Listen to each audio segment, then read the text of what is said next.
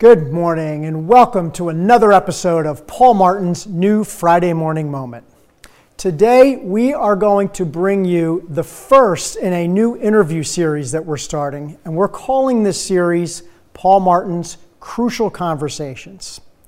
And today, we could not be having a more crucial conversation. And today, we have with us Brianne Johnson from Lincoln Reimbursement Solutions. LRS is located in Chicago, Illinois, the great city of Chicago. And Brianna spent a lot, much of her career in outpatient physical therapy operations, going way back to really when she was in college. And so it's only natural that Brianne started the company, Lincoln Reimbursement Solutions. And what LRS does is it helps companies to get a handle and to get right on the side of reimbursement and compliance, which are two huge, huge factors to your success. And so I would like to welcome Brianne, and I want to thank you, Brianne, for joining us today. Thanks so much for having me, Paul. I really appreciate it. I'm happy to be here. Awesome, awesome. So, Brianne, let's jump right in. Um, you know, I feel like COVID, COVID, COVID. and so I hate starting another interview with COVID, but I'm going to have to say, with the impact of COVID, what are you seeing practices are going to have to make in terms of long term changes going forward? Yeah, so I think that, you know, COVID really woke us up um, in more ways than one. You know, obviously our, our personal lives, and our family lives, um, professional. Um, I think more more so just my experience in the PT industry. Everybody kind of went back to the basics. Um, you know, everybody, you know, you know, we established contracts with insurances in 1990, and I'm gonna I'm gonna look at those again right now because because you know I haven't had a new rate increase and and what even did I agree to back then. Um, so I, I've seen a lot of people really exploring their insurance contracts and trying to renegotiate that rate. Um, you know, we we've just as an industry been really um, tracking our outcomes. So so that's really pivotal information to have to bring back to insurances to say, you know, I'm getting I'm getting these patients better in five visits. Industry average is 10. So um, looking at those insurance contracts is definitely the first thing that I've seen um, providers really really taking a look at. Um, the next thing is paying more attention to that AR. You know, as things kind of slowed down, the, that accounts receivable the money that um, you're owed for the work that you guys have already provided um, and it's just sitting there you know really trying to get to know what's outstanding and what's out there. Um, also you know evals right now are our gold and we've always treated them that way but i think now so more than ever um, looking at your evaluation conversion ratio and keeping a really good eye on that um, you know like what is my front desk person saying when somebody wants to cancel because they don't think it's it's safe to come to the clinic, um, which obviously brings me to telehealth. And, and how are we, um, you know, adapting to that? And has your clinic taken that and seen it as an advantage for how to get more patients in the door? Um, but really, just just streamlining your operations in general, going back to the basics, um, and paying attention to the, the, your billing and coding usage. Um, I think in the long term are things that and, just this past year we taught us to really go back and take a look at you know these things that we paid so much attention to when we started the business um, and just kind of let them get away from us yeah yeah so, such a great point. and, and i think that you know sometimes when we have a crisis like this we all believe we need to come up with something new and different and brian makes such a great point in that we got back to hey, let's take a look at our contracts. You know, let's make sure we're collecting every bit of accounts receivable that we possibly can to survive. And then third, you know, that focus on getting new patients in the door. Um, just such three crucial things for any physical therapy business, especially having gone through COVID and now moving into the future. Um, so, Brian, you also brought up telehealth. And so, my question for you is Is telehealth here to stay? And if so, are there any suggestions that you have on how a business, a physical therapy business, can best incorporate it into a business's long term plans? Yeah, so um, you know, I think we we spoke about this before, Paul, and, and it's just it's fluid, right? And it, it's changing every day, and and providers are confused, and and they're they're kind of staying away from it. They're not really promoting it because it, it's so fluid, and it's like, what am I allowed to do? What am I not allowed to do? Is it is it temporary? Is it permanent? Um, but as of now, CMS did finalize um, to include PT, OT, and speech therapists um, for to provide that 9-7 series code that PTs are used to billing um, and OTs are used to billing during the public health emergency. So um, that currently right now is temporary. Um, they, they didn't say that it's going to last throughout the year. They just said for the um, remainder of the public health emergency that we can bill those codes the final rule that CMS um, released in January did not have the um, 97530 code and a couple other codes um, on there that we expected to see. However, um, in my experience, they have still been reimbursing them. I, I believe, we believe as the industry, they kind of just left them out. But so that 97 series code set that we're used to billing can be billed currently right now um, in telehealth visits. Um, but we do interpret that you know after the public health emergency ends that that that piece will go away as of now. Um, what what is permanent though is those G codes that um, Medicare released that G2250, G2251, um, just basically to, to furnish a, an assessment and manage your patient, just like kind of a virtual check-in, a remote check-in. Um, so those two codes as of now are, are permanent and here to stay reimbursement on them is less than less than we'd like to see. Um, it's around 10 to 13 dollars on those codes. Um, so so that's not. I mean, it's a win for our industry, but but not really what what we wanted to see on on the permanent basis. Sure, sure. So so so it's a start. It's a start. It's a start. Yes, absolutely. It's in, it's in there. Yes, absolutely. And, and you know, there you know, to our audience, you, you know, Brienne brought up such a great point in that she said CMS probably just forgot to add it in. I would love to see for orthopedic surgeons if a code that they use just forgot to get added in with CMS. You know, we as an industry, we grow stronger and stronger. We have got to get to a strength where CMS doesn't just forget something, forget a certain code that we use. Um, so again, we just have to continue to b- band together to build strength in our industry.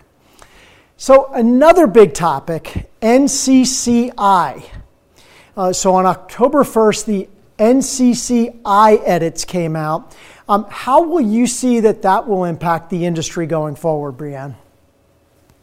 Yeah, so on the reimbursement and billing side, um, we have definitely noticed a, pretty big impact on those codes. Um, and basically, the, the major thing is is more codes, more coding pairs are requiring the use of that 59 modifier.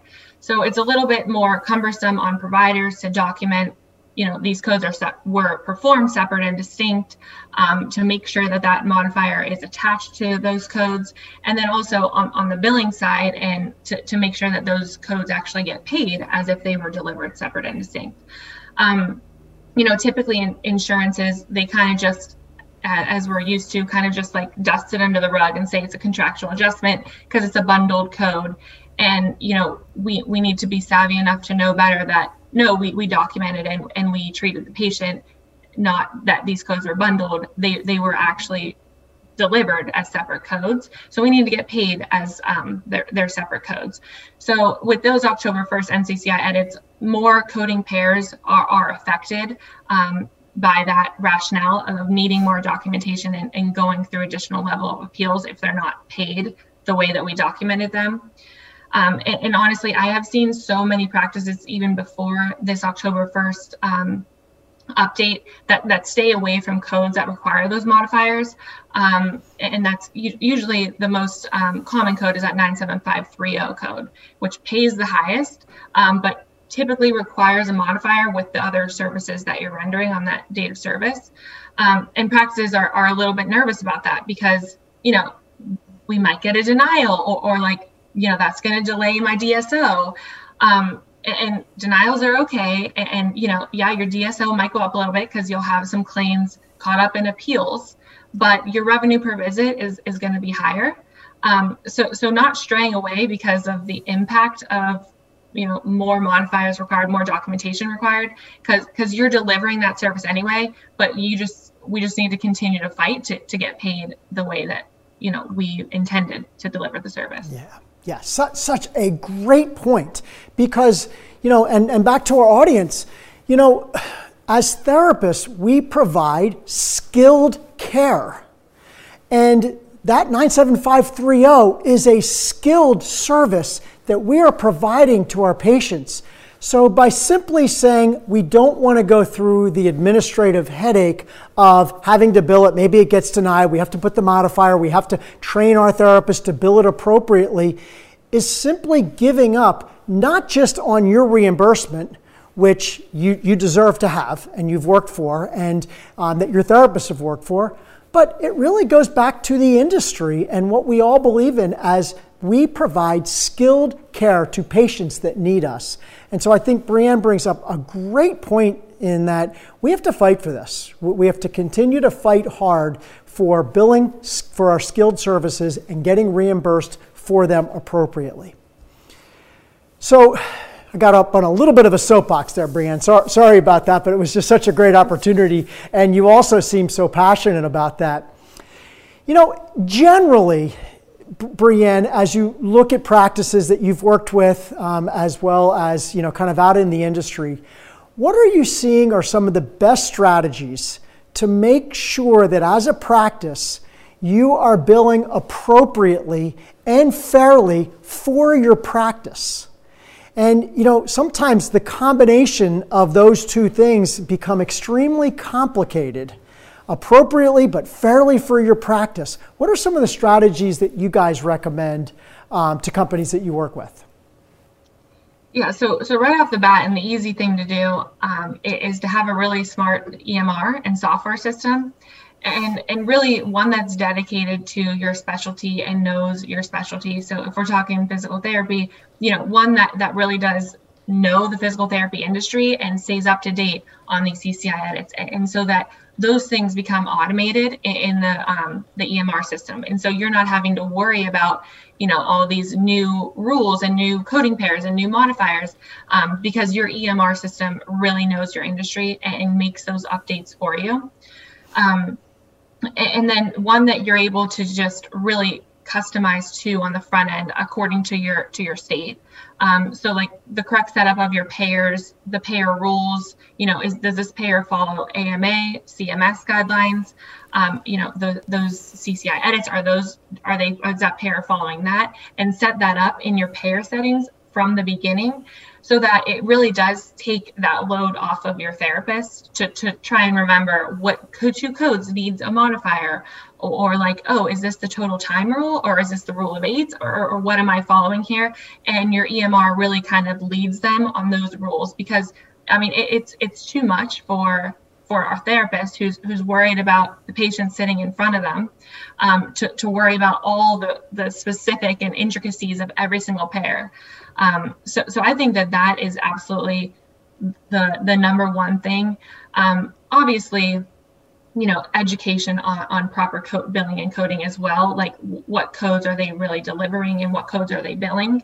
Um, is a thing that we really really focus on um, because usually, to your point, Paul, you know, we're therapists are delivering a skilled service and for some reason in, in, our industry we we don't give ourselves credit for for what we are the care that we're delivering sure. um, so you know revenue per revenue per visit um, and just cuts across the board this is something that is really important for us to to not lose sight of yeah two, two really good points and and so you know what i heard and i hope all you've heard as well is that you know, yes, we do a lot of teaching, educating, training of our therapists in order to make sure that they're billing appropriately and fairly for the, the services that they're providing. But what I heard from Brianne is that start with the system. Make sure the system is doing everything that it possibly can to make sure that your therapists are billing appropriately. So start with the system first, then build in training education, and that will give you the best result in the end. I think that, that was a really, really good point. So we are all worried and concerned about the Medicare cut. And while maybe it's not as bad as we thought it was going to be, um, you know, do you guys have strategies that if you look at a company and you see the cuts that Medicare is going to make and you look at, you know, how they're billing Medicare currently, et cetera, that a company can actually maintain a consistent level of reimbursement going forward for Medicare? Or is it simply the cuts there, they're going to, they're, they're, they're to get paid less? Are there strategies that they can kind of stay whole in all this? Yeah, and I mean to to kind of go back to our, our first um, topic here is like let's go back to the basics and um, you know reviewing and my when I come in and, and analyze like uh, do revenue cycle analysis or whatever it may be, our first thing is we don't want to put any more weight on, a therapist. And, and, that's probably how all the practice owners feel as well. Like these therapists are under enough scrutiny, but like what can we do to not necessarily change what they're doing, but just um, and, and not like add more on their shoulders, but necessarily just how, how can we take what they're doing today and just make it a little bit better for the practice. And one thing that I have seen really across the board in every single practice that I've worked with is therapists documenting um, that they're providing, you know, a functional activity or, or this skilled care, and they continue to bill the 97110, and just, you know, because that that's what they're used to billing. So really going back to like code definitions and what you're documenting, and does what you're documenting match the code that you're choosing? Um, and most of the time, I would say 90% of the time, the answer is no, um, because you know they're not real they don't know code definitions. And in in pt there's five that we need to know and, and we really bill. Um, and just determining the difference between those i mean the, the difference between 97110 97530 is, is $20 in a, in a unit. Uh, i mean it's a large difference. And more often than not the therapist is documenting that they're performing a functional activity but they're not giving themselves credit for it. And that's where I see that we can really, um, you know, this this cut is horrible, and it's not as bad as we thought it was going to be. Um, it's still it doesn't feel great though after this year that we've been through. Um, but but that's really what I think is that educating our therapists on code definitions, not necessarily changing their treatment style or changing what they do with the patient, but really just matching up um, the care they're already delivering to the correct um, CPT code to bill. Yeah, yeah. I, and I think your point is so well taken in that, you know, therapists, because they get so busy, they get into, you know, what I think you're describing as coding habits. Yeah. And sometimes, you know, therapists tend to be conservative. They're caregivers. They're not business people. They're, they're caregivers. And so they tend to, you know, believe that they're staying on the patient side when they're billing codes that are reimbursed at, at a lower rate while they don't realize what they're really doing is they're not billing fairly for the practice and for the work that they are providing. So I think that's a really, really good point. Yeah. Yeah. And I mean, I, I think that too, like in in this industry, I think we we just need to continue to to advocate for ourselves. And um, to your point earlier, you know, they they are we are caregivers. Therapists are caregivers, uh, and you know, we're, our biggest concern is getting the patient better. Um, and that is absolutely you know the purpose for us but but we need to really think about um, long-term effects of keeping these practices alive um, because you know smaller practices right now are really struggling. I mean, practices across the board are really struggling. So I think everybody just needs to to get back to the basics and you know look at those insurance contracts, advocate for yourself for those insurance contracts. It sounds terrible to to call up Aetna or Blue Cross Blue Shield and do that, but but it's absolutely worth it. And um, I just think the message overall in the industry as a whole and for your own practice is just to to continue to advocate for yourself and and you know we are providing great care and we are necessary and essential. Um, and we, we all need to know that and work like that together. Yeah, absolutely. Absolutely. Um, well, look, Brienne has provided us with some really valuable information this morning. And what I would like to do is below, we have provided all of Brienne's contact information. So if you would like to contact her, contact her directly. If you want to have any other conversation about this episode, feel free to contact me. I can put you in touch with Brienne. Um, but again, I feel like this morning we have really been given some valuable, valuable information on how we can stay whole with the Medicare cut, as well as continue to provide telehealth moving forward. And I loved Brienne's concept of back to the basics and just continuing to drive that home with your staff. Um, so, thank you all for joining us today. And Brienne, thank you so much. This has been so informative um, and educational. And again, I really thank you for joining us today. Thanks so much, Paul. Thanks for having me. All right. Take care. Too. Bye bye.